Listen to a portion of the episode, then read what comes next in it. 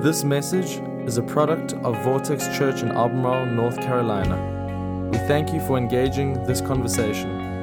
Messages like this one are great resources to help us grow, but they cannot replace being a part of a local church. If you're not actively a part of a church, we encourage you to find one near you that fits you.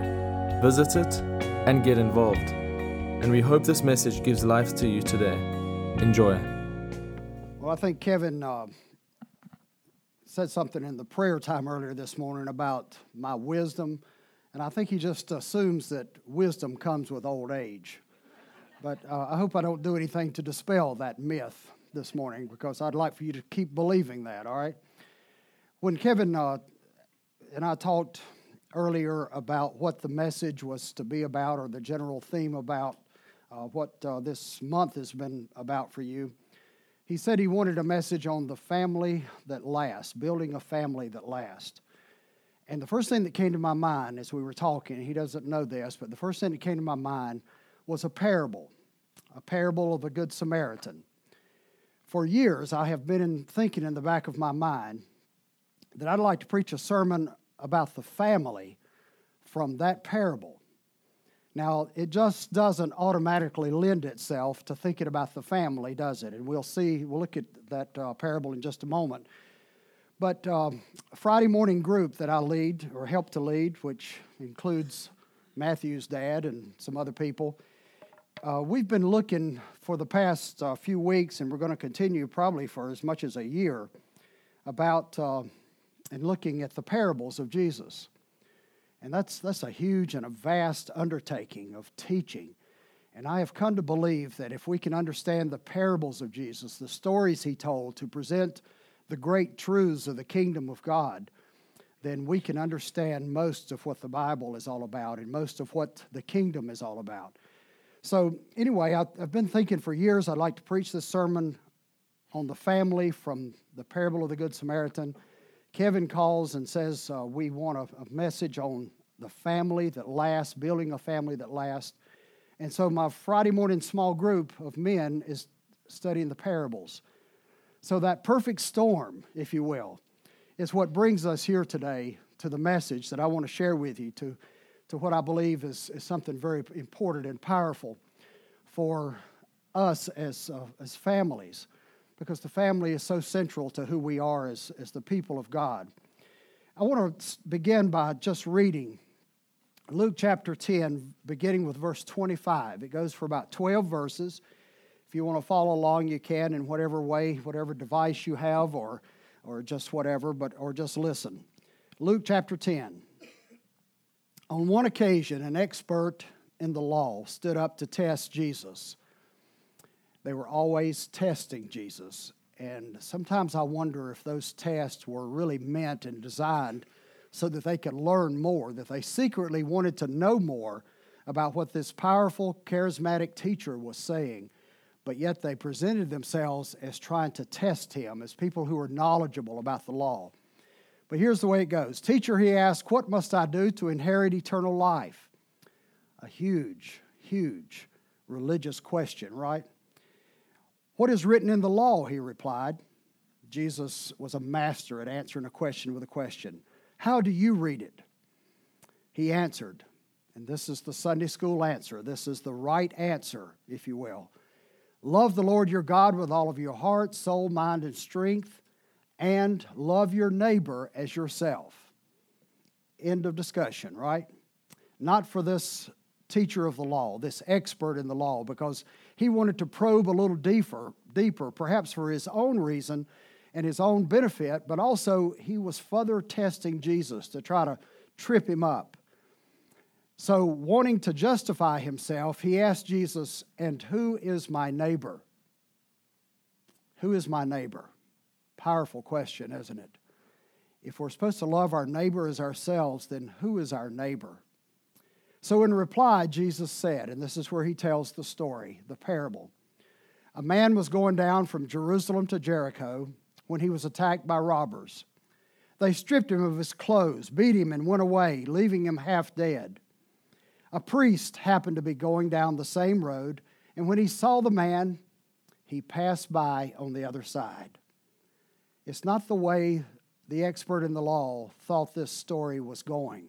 It's not the direction he thought Jesus would have taken. He would have guessed that the priest of all people, the religious leader of his day, would have stopped to help. But he didn't. And so too a Levite, when he came to the place and saw him pass by on the other side, another religious leader fails to stop. But a Samaritan, and you have to know that Samaritans were among the most hated people of their day. And the Jews, especially, this bitter hatred went back for hundreds of years. It was a religious hatred, and it had that kind of fervor and emotion attached to it. So to even mention a Samaritan in the story would have been offensive to this expert in the law. But to put him in the light of being the hero in the story, you cannot imagine what that did to this Jewish law person. But a Samaritan, as he traveled, came where the man was, and when he saw him, he took pity on him. He went to him and bandaged his wounds, pouring on oil and wine. And then he put the man on his own donkey, brought him to an inn, and took care of him. The next day, he took out two denarii, which was the equivalent, a denarii was uh, the equivalent, equivalent of one day's wages. He took out two of them and gave to the innkeeper. Look after him, he said, and when I return, I will reimburse you for any extra expense you may have. Which of these three, Jesus said, do you think was a neighbor to the man who fell into the hands of robbers? The expert in the law replied, The one who had mercy on him. It's the only thing he could reply, right? And Jesus said, Go and do likewise. Family is about relationships, isn't it? And in this story, this powerful story, one of the most familiar of all of the teachings of Jesus, we have something about relationships. What does it mean to be a neighbor? And who is our neighbor? What does it mean to show mercy to those who are in need? And in doing so, and in, and in all of this, we, we have something very powerful going on because a relationship is being built. And there are others who avoided this relationship and who walked by on the other side. Family is about relationships, it is about that beloved community, as a theologian once said and once described it. And there's nothing more beloved than the family. And the, the church is like an extended family. And it becomes that extended family of believers, the family of God, if you will. And so there's so much to learn here. And so I want us to, to glean from this passage, from this great story that Jesus tells, seven things we can do every day to build a family that lasts. Seven things that we can do every day that builds a family that lasts. First of all, every day, be alert for those who are wounded. Now, who are the wounded people that you will encounter tomorrow or the next day? Or perhaps before you leave today, before you go home today, maybe you'll stop to eat lunch. And, and somebody, I promise you, will be wounded and hurting. Who are these people? I can count on one hand the number of times I have been traveling by vehicle or just traveling along the road and ran across somebody who was injured. In almost every instance, they were victims of an automobile accident. I was one of the first to arrive on the scene. I stopped to help in whatever way I could. I remember this one young boy on, uh, on Mission Church Road, and he had fallen off his bicycle or he had wrecked his bicycle. And I got there, and a neighbor had come running out, or a lady who lived in a house had come running out, and his, his face was covered with blood. And I thought, okay, just calm down. It's probably not as bad as it looks. I mean, it looked pretty bad, right? But that was a that was a wounded young boy, and I just stopped and we went and washed his wound and and cleaned it, and it, sure enough, it wasn't as bad as it looked. But that was an incident where I stopped to help somebody in need, and maybe you've had those experiences. I'm sure you've had such experiences. But if we have to wait until somebody is beaten or wounded or a victim of an accident, then this parable has no meaning. I think it has a, a vast meaning for everyday life, for everyday experience. And here's where I think it has great application, and that is in the family. When you sit across the table from that child or that spouse or that other member of your family, I promise you they are wounded. Someone has been wounded that day. Maybe a child at school has been bullied or something has happened and, and something has happened to take away their dream or their hope for that day. Or their self esteem has been wounded or their ego has been tramped on. My friends, in our families, we have wounded people. And we need to be alert for those who are wounded. This is the way we build a family that lasts. We treat everyone with dignity and respect. We treat everyone as if they are the, the most important person in the room. And why don't we do that? Sometimes we will care more, it seems, for someone halfway around the world. We will write a check and, and send an offering, and we just pass by those in our own family who are wounded and hurting. We just assume that they're okay, and even when they're not, we are so preoccupied with self that we pass by on the other side. Now, why did the priest and Levite, why did they just walk by? Why did they not stop and help? You would think that, that these religious leaders would have known what to do and would have known that the thing to do was to stop and help. We can only guess at this point. We can only assume that they were so concerned with their religious duties that they were too much in too much of a hurry. And we'll talk more about that in just a moment. But one of the things we can do to build a family that lasts is to be alert to those who are wounded. And then, secondly, every day practice authentic religion. What is authentic religion? Religion is not necessarily a bad word. It is from a Latin word religio, which means to reconnect. So, religion is that which reconnects us with God. Now, it takes bad turns and it takes bad forms, and sometimes we use it as a, as a bad word. But religion is not necessarily a bad word. Practice authentic religion. The Bible has one verse which describes what authentic religion is. It's, it's in James 1:27. You may know what it is. It says, authentic religion is this. Can't be more clear, can it? Authentic religion is this that it cares for orphans and widows in their distress. Orphans and widows represent the most vulnerable people in our world.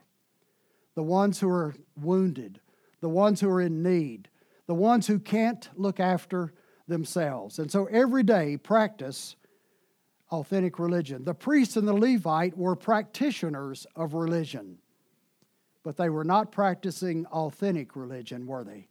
Or they would have stopped to help. Some have speculated that, that maybe they did not stop to help because to do so would have defiled them.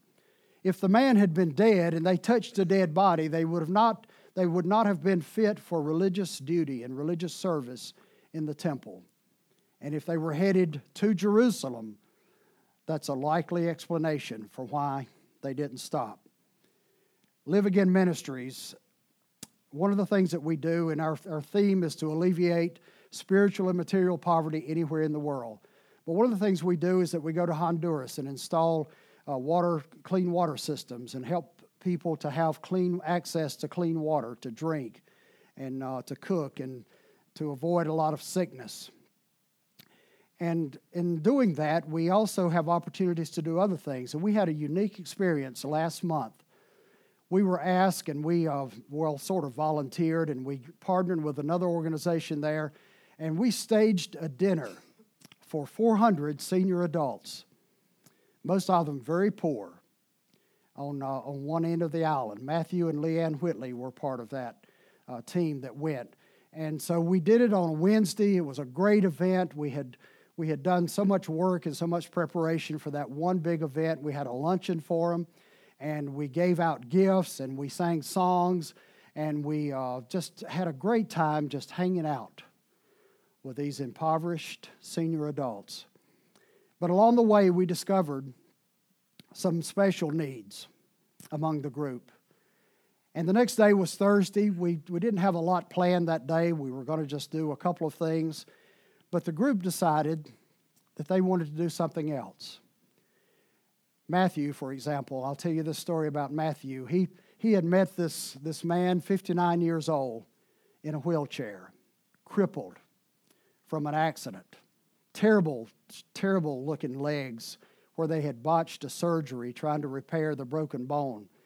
And so he was in a wheelchair, and it was a wheelchair that was honestly about to fall apart. And so we went to his home.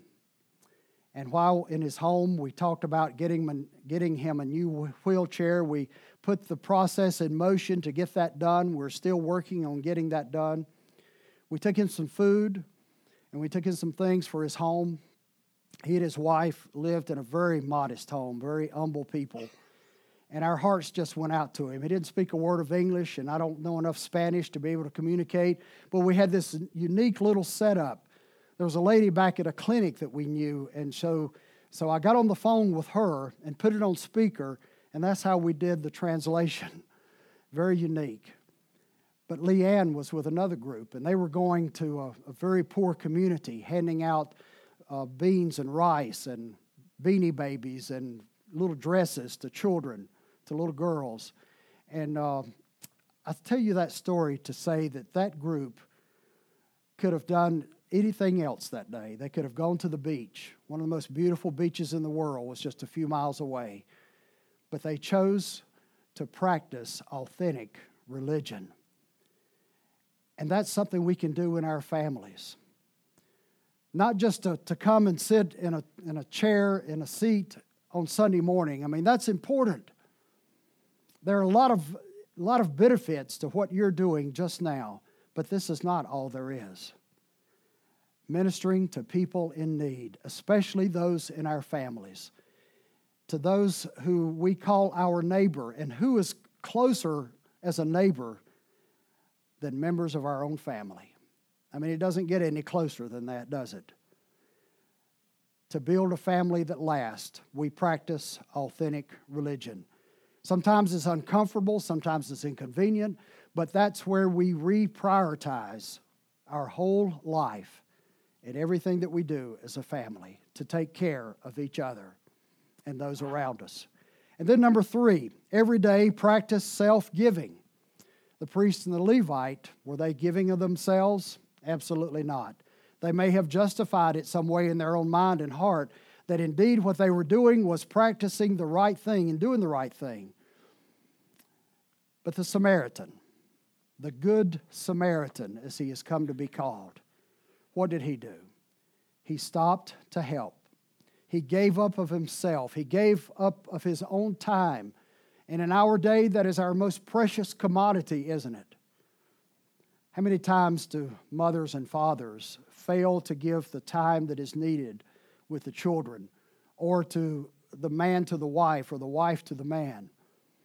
Practice self giving. But not only did he give his time, but he gave his resources. He gave oil and wine, two very valuable resources in that day, but they were also used for medical purposes. And he gave them to the man to bind up his wounds and to heal his wounds. And then he provided two days' wages in case he had other needs after he left. So every day, practice self giving. That isn't the normal, natural thing for us to do. Our first reaction is to always think about whom? About ourselves, right? But practice self giving. It's a way to build a family that lasts. And number four, every day, make provision for future healing. Every day, make provision for future healing. That's what the Samaritan did. Not only did he help the man for that immediate moment, but he took care of, of whatever needs he would have in the future. And he even said to the innkeeper, When I come back, if you've spent more, I will make up for what you've spent. And every day we can do this in our families. Every family needs to be, every home needs to be a safe place where everyone can come and know that they can find healing for their wounds. and that their wounds can be taken care of in that way. And so that safe place is, is a place where we can build up spiritual capital for future needs. Because just providing for the need of the day is not going to be enough. We have to think about the future as well and to build that foundation, that spiritual foundation. One of my favorite writers of all time is a man named Brennan Manning. He died last year, and one of the books he has written or he wrote is titled Abba's Child. And the introduction of this book begins like this February 6th, February 8th, 1956, in a little chapel in Loretto, Pennsylvania, I was ambushed by Jesus of Nazareth. And that's the way he describes his salvation experience, the way he began his long life's walk with Jesus of Nazareth. And he built his life on one mantra God loves us just the way we are and not as we should be because none of us is as we should be.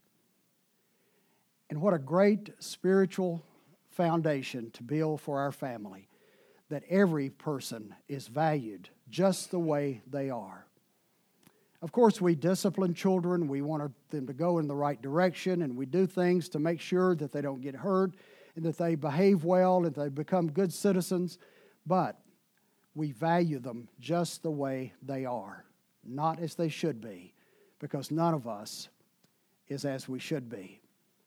The healing of wounds, of wounds is important.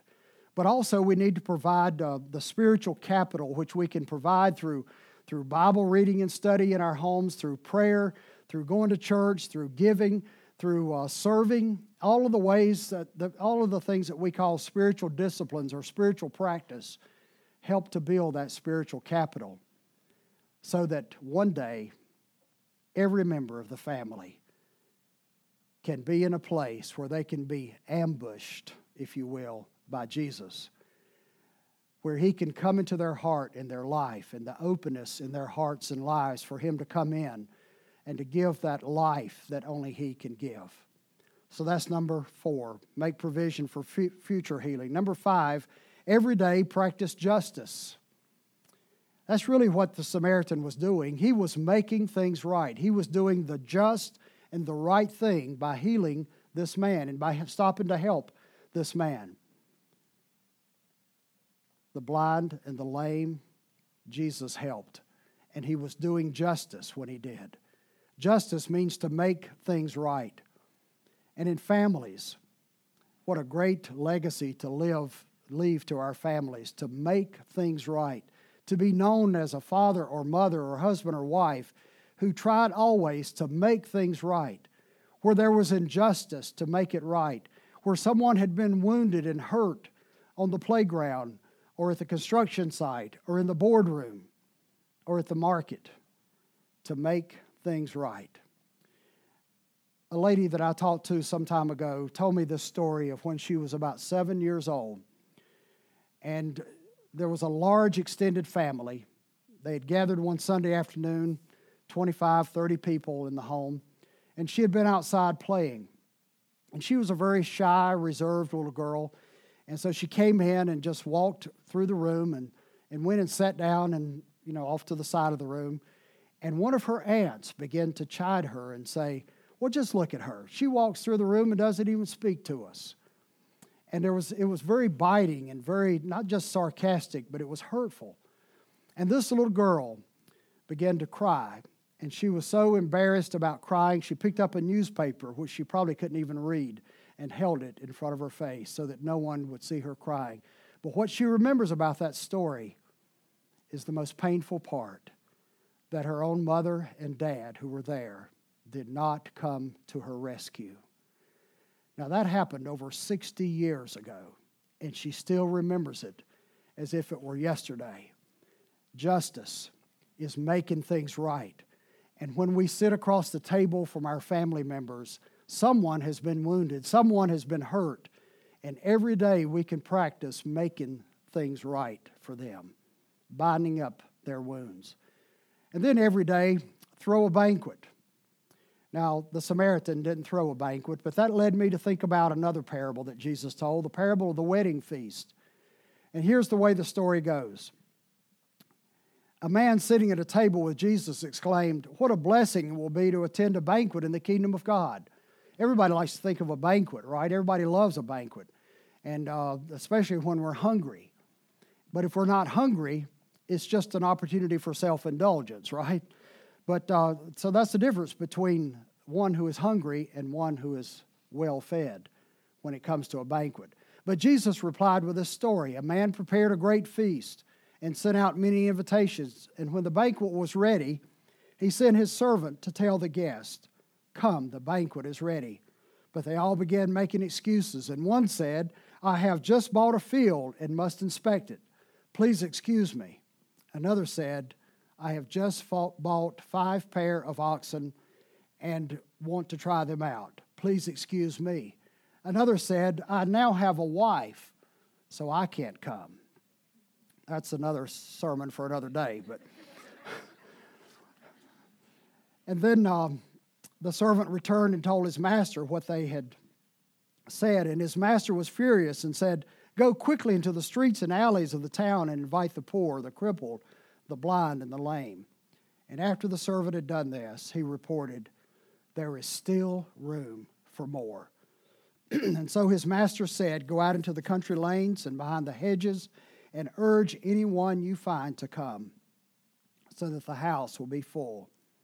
For none of those I first invited will get even the smallest taste of my banquet. the family is honored in our culture. It should be. But Jesus said it, took, it takes second place to his kingdom and to following him. But here's the deal if we follow Jesus, then family is raised in importance in our lives because we begin to take care of one another. We begin to, to reach out to those in our families who are hurting and we bring healing to the family members. So every day, throw a banquet. Just break out a feast of love and acceptance. Accepting people just the way they are and not as they should be, because none of us is as we should be. And then finally, every day, build something that lasts. Be focused on something important in your family. Don't just, you know, go along with what um, nonprofits call mission drift, but be focused.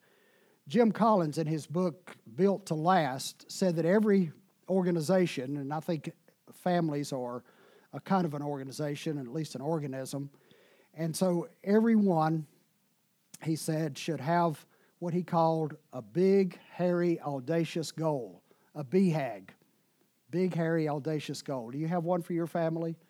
What is the one driving force that keeps your family moving forward, that helps you to build that spiritual foundation? Less of me and more of you is a good mantra, a good logo, or a good slogan for the family.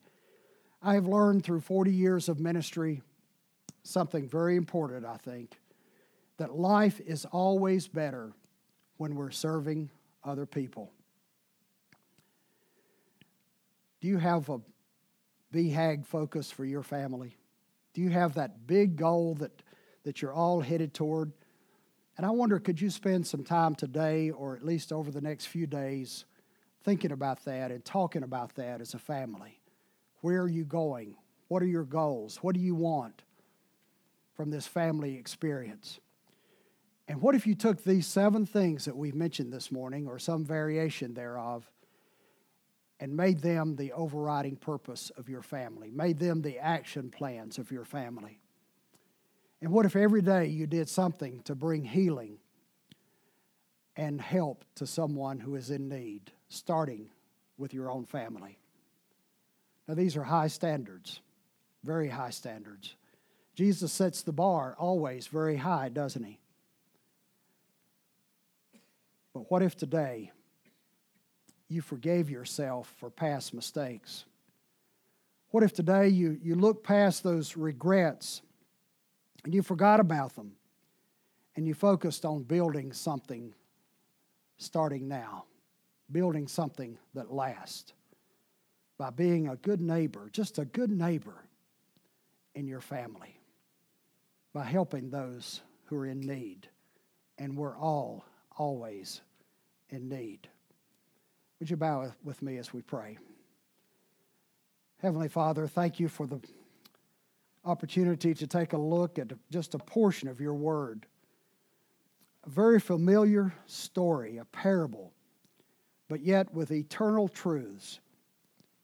Lord, we are seeking something that is bigger than ourselves and bigger than this momentary life. We're seeking something eternal. So help us to apply these eternal truths to our lives and to our family. In Jesus' name I pray. Amen. Amen. I tell you what, when Ronnie's 90, we're still going to bring him in here, prop him up, and let him talk for 45 minutes.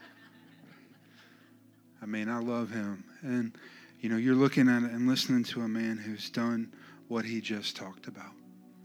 He's built a family. His kids all, in their own way, have uh, and are living lives that are leaving a legacy. Ronnie told a story that was one of Jesus' parables about that banquet. I want you to think about that with me. How many of y'all have ever felt like you've been left out of a party? Right? Ever felt like there's something going on and I wasn't invited? There was a time when it came to the invitation of God to know Him, to live a life that followed Him, that some people felt like they were outside looking in. But I want you to know today that that's not the truth anymore. As Jesus told that story, he was really talking about the kingdom of God and saying that it doesn't matter who you are, no matter where you feel like you're at in life, that, that invitation is there for you to respond and to become a part of a bigger family. That's why we don't really use the term members a lot. We talk about our church family around here a lot because that's what we believe the kingdom of God is a lot like. It's a lot like a family. And some of you today, maybe you feel a little bit outside of that family. And I want you to realize that as Ronnie was talking about that, he was talking about the heart of God to reach out to you and to invite you to be a part of this great family. Let's pray. God, today there's all kinds of feelings and emotions that attach themselves to a message like that. Some of us, God, we, we look at the way that we've been in our families and we feel convicted today. Uh, we could be more life giving at home. God, some of us realize that there's a, an opportunity to build a legacy in our family that stands the test of time. And some of us today just want to respond to that, God. But then there are some of us that feel like we're a little bit outside of that big family that's yours. And today you've invited us in. You've sent out your servants to invite those that are just like me, God, the, the, the wretched lepers, those who have walked away and ran. But God, you, you sent your servant Ronnie today to invite us into your family. So we're here today. God, speak to us. So, with every head bowed, every eye closed, let me just ask you this question Who here says, That's me? I feel like I'm outside the family of God, but I want to be in. And if God's inviting me into that family, I want to accept that invitation. Maybe that's you today. If that's you, I'm not going to ask you to do anything else. I want you to raise your hand right now. That's me. I want to be a part of God's family. If you're here, raise your hand if that's you. Awesome. Awesome. Who else is here that would say that? God, what a powerful moment for those that are here that would say that they want to be a part of your family. So, God, take them and hold them, use them and mold them for your glory. So let me ask one more question before we get done. How many of y'all realize today, after listening to Ronnie, that there's an opportunity in our family that maybe we've walked away from? And you want to repent and say, God, help me to be better with this. God, I want to build a family that lasts. If that's you, raise your hand. God, I just want to repent. I want to say, I'm sorry. I haven't lived this the way that you want me to, but I want to turn to your ways and accept them. In the name of Jesus, we pray. Amen. Thanks for listening. This podcast has been a production of Vortex Church in Albemarle, North Carolina. For more information on our church, we encourage you to visit us online at vortexchurch.com.